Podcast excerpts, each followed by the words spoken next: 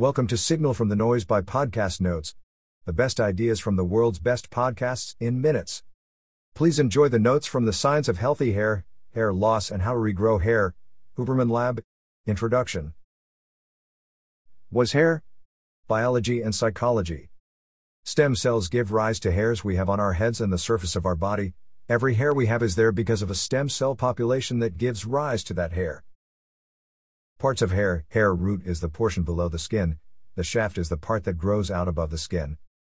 At the base there's a pocket, hair cave, below the root with a population of stem cells.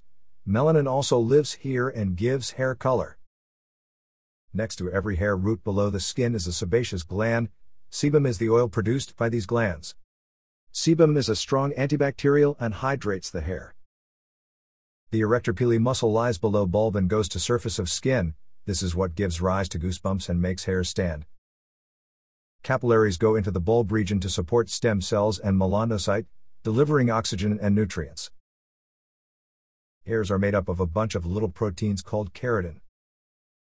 People experience tremendous anxiety and even depression about hair loss.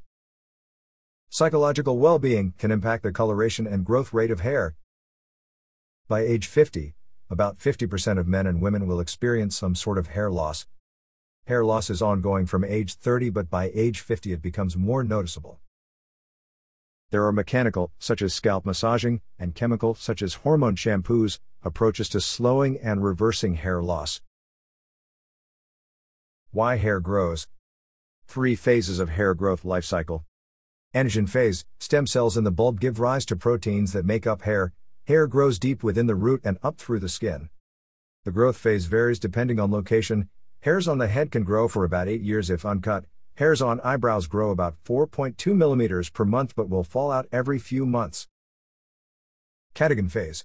Hair recedes from the bulb up toward the surface, in other words, recedes from inside out. Telogen phase, no new hair or proteins are added by stem cells, stem cell pinches off and recedes and dies, taking stem cells and melanocyte with it. Hair on the scalp can re enter the growth anagen phase in proper conditions. Dihydrotestosterone DHT causes changes in the bulb region where stem cells reside. It shortens or halts the anagen phase of hair growth and extends or promotes the catagen and telogen phase. There are real biochemical reasons testosterone makes your hair fall out. Hair growth accelerators. Minoxidil, aka Rogaine, was initially developed to treat hypertension by causing vasodilation. It was also found to slow the loss of hair by extending the anagen phase via increasing blood flow to hair cells, Side effects and importance of dosing can lower blood pressure too much depending on the sensitivity, can increase prolactin, can affect dopamine release, antagonistic to prolactin, may induce gynecomastia, can lower libido. Can be used prescription and non prescription and topical, on the scalp for 3 to 5 minutes, or oral, dose varies widely from 25 mg to 5 mg. Start with a low dose and increase as needed depending on need and side effects. Minoxidil is a long term solution, maybe even the rest of life. Mechanical accelerators heating, lighting, or massaging of the scalp is designed to increase blood flow to the scalp. Expanding blood vessels and capillaries in this way won't completely halt or reverse hair loss, but it will put you in a better position to keep the hair you have a strong genetic predisposition. Tadalafil aka Cialis, low dose, 2.5 to 5 milligrams, was initially discovered to treat prostrate and found to increase blood flow to scalp and stem cell niche. Won't reverse hair loss but will slow the rate of hair loss like minoxidil. Platelet rich plasma PRP injection is being used in multiple regions of the body, including scalp. It's not stem cells. PRP is legal in US and other places. It takes platelets and injects back into the body to encourage nutrient delivery. Moderately successful but no sufficient clinical data to suggest a strong recommendation. Microneedling over the scalp has been shown to reactivate hairs in the telogen phase and stimulate more hair growth, as well as a good augment to hormone based treatments, like minoxidil. Low level inflammation can cause changes in cells to reactive again. Microneedling seems to have some positive benefits, but the studies aren't great. Botox is a bacterial toxin that cuts the protein that leads to synaptic release. When used for hair growth, it is applied to the scalp to relieve tension in the scalp to decrease tensile nature of scalp skin. The efficacy of Botox in the scalp is not well studied and does need to be performed by someone skilled to ensure the correct dose. Chemicals that positively or negatively hair growth. Insulin growth factor 1, IGF 1, is a strong accelerator of hair growth by extending the anagen phase for a longer period of time. Cyclic AMP is also a stimulator of hair growth follicles, acting as a messenger between the surface of cells and transmitting deep within the cells, this also extends the anagen phase. Things that shorten the anagen phase extend the catagen phase or telogen phase. 2 breaks on growth phosphodiesterase, parade, and TGF beta 2. Androgen related alopecia, pattern hair loss is testosterone and testosterone derivative related hair loss which takes place in men and women. A healthy woman has higher levels of testosterone than estrogen, but less testosterone than men. Androgens inhibit IGF 1 and cyclic AMP DHT itself is not bad but does inhibit hair growth. The pattern of androgen receptors you inherit does come from your mother's genes, though it's not as simple as looking at your mother's father to determine whether you'll be bald. Androgen receptors on the face are also responsible for hair growth on, similarly, wherever you grow hair, you can assume you have a high density of androgen receptors there leveraging chemicals to stimulate hair growth or halt hair loss.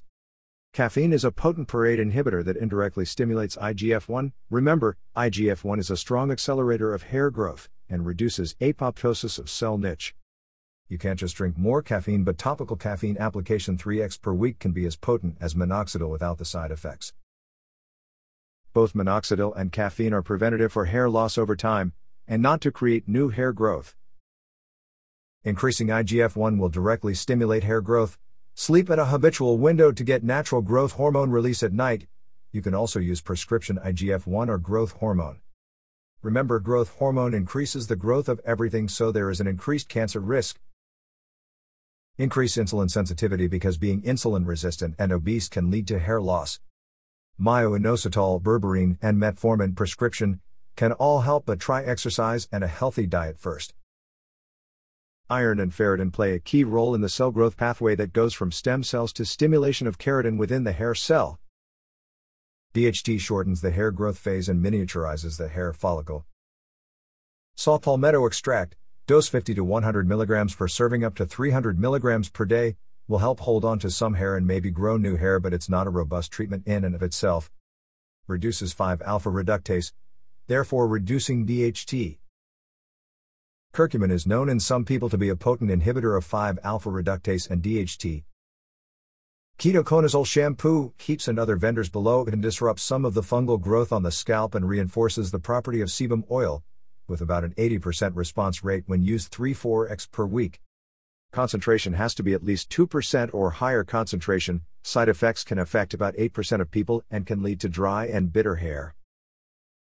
Finasteride reduces DHT and can increase hair growth by about 20% and can reduce hair loss in 90% of users. Side effects are significant if not dosed properly. There is an oral form and topical form, harder to dose but fewer side effects. Start with the lowest effective dose and be patient. It could take a few months to kick in. Tablet dosing 0.5 to 1.0 mg per day seems to be the effective and safe starting point for most. Topical dosing 1 ml, minimum 2%, used once per week. Post finasteride symptom has been increasingly reported. Males taking finasteride who stop taking it experience very significant symptoms like reduced mood, libido, erectile function, etc. This occurs more in males in their 20s and 30s than in older males. Dutasteride taken orally, about 0.5 to 2.5 mg taken orally works 2 5x faster than finasteride and reduces DHT by 95%. Associated with a lot of side effects, reduced sex drive, gynecomastia, etc. This is a drastic route, don't start here. Be patient with other treatments first. Articles and other resources. Articles Microneedling and its use in hair loss disorders, a systematic review of dermatology and therapy. Caffeine and its pharmacological benefits in the management of androgenetic alopecia, a review, skin pharmacology and physiology.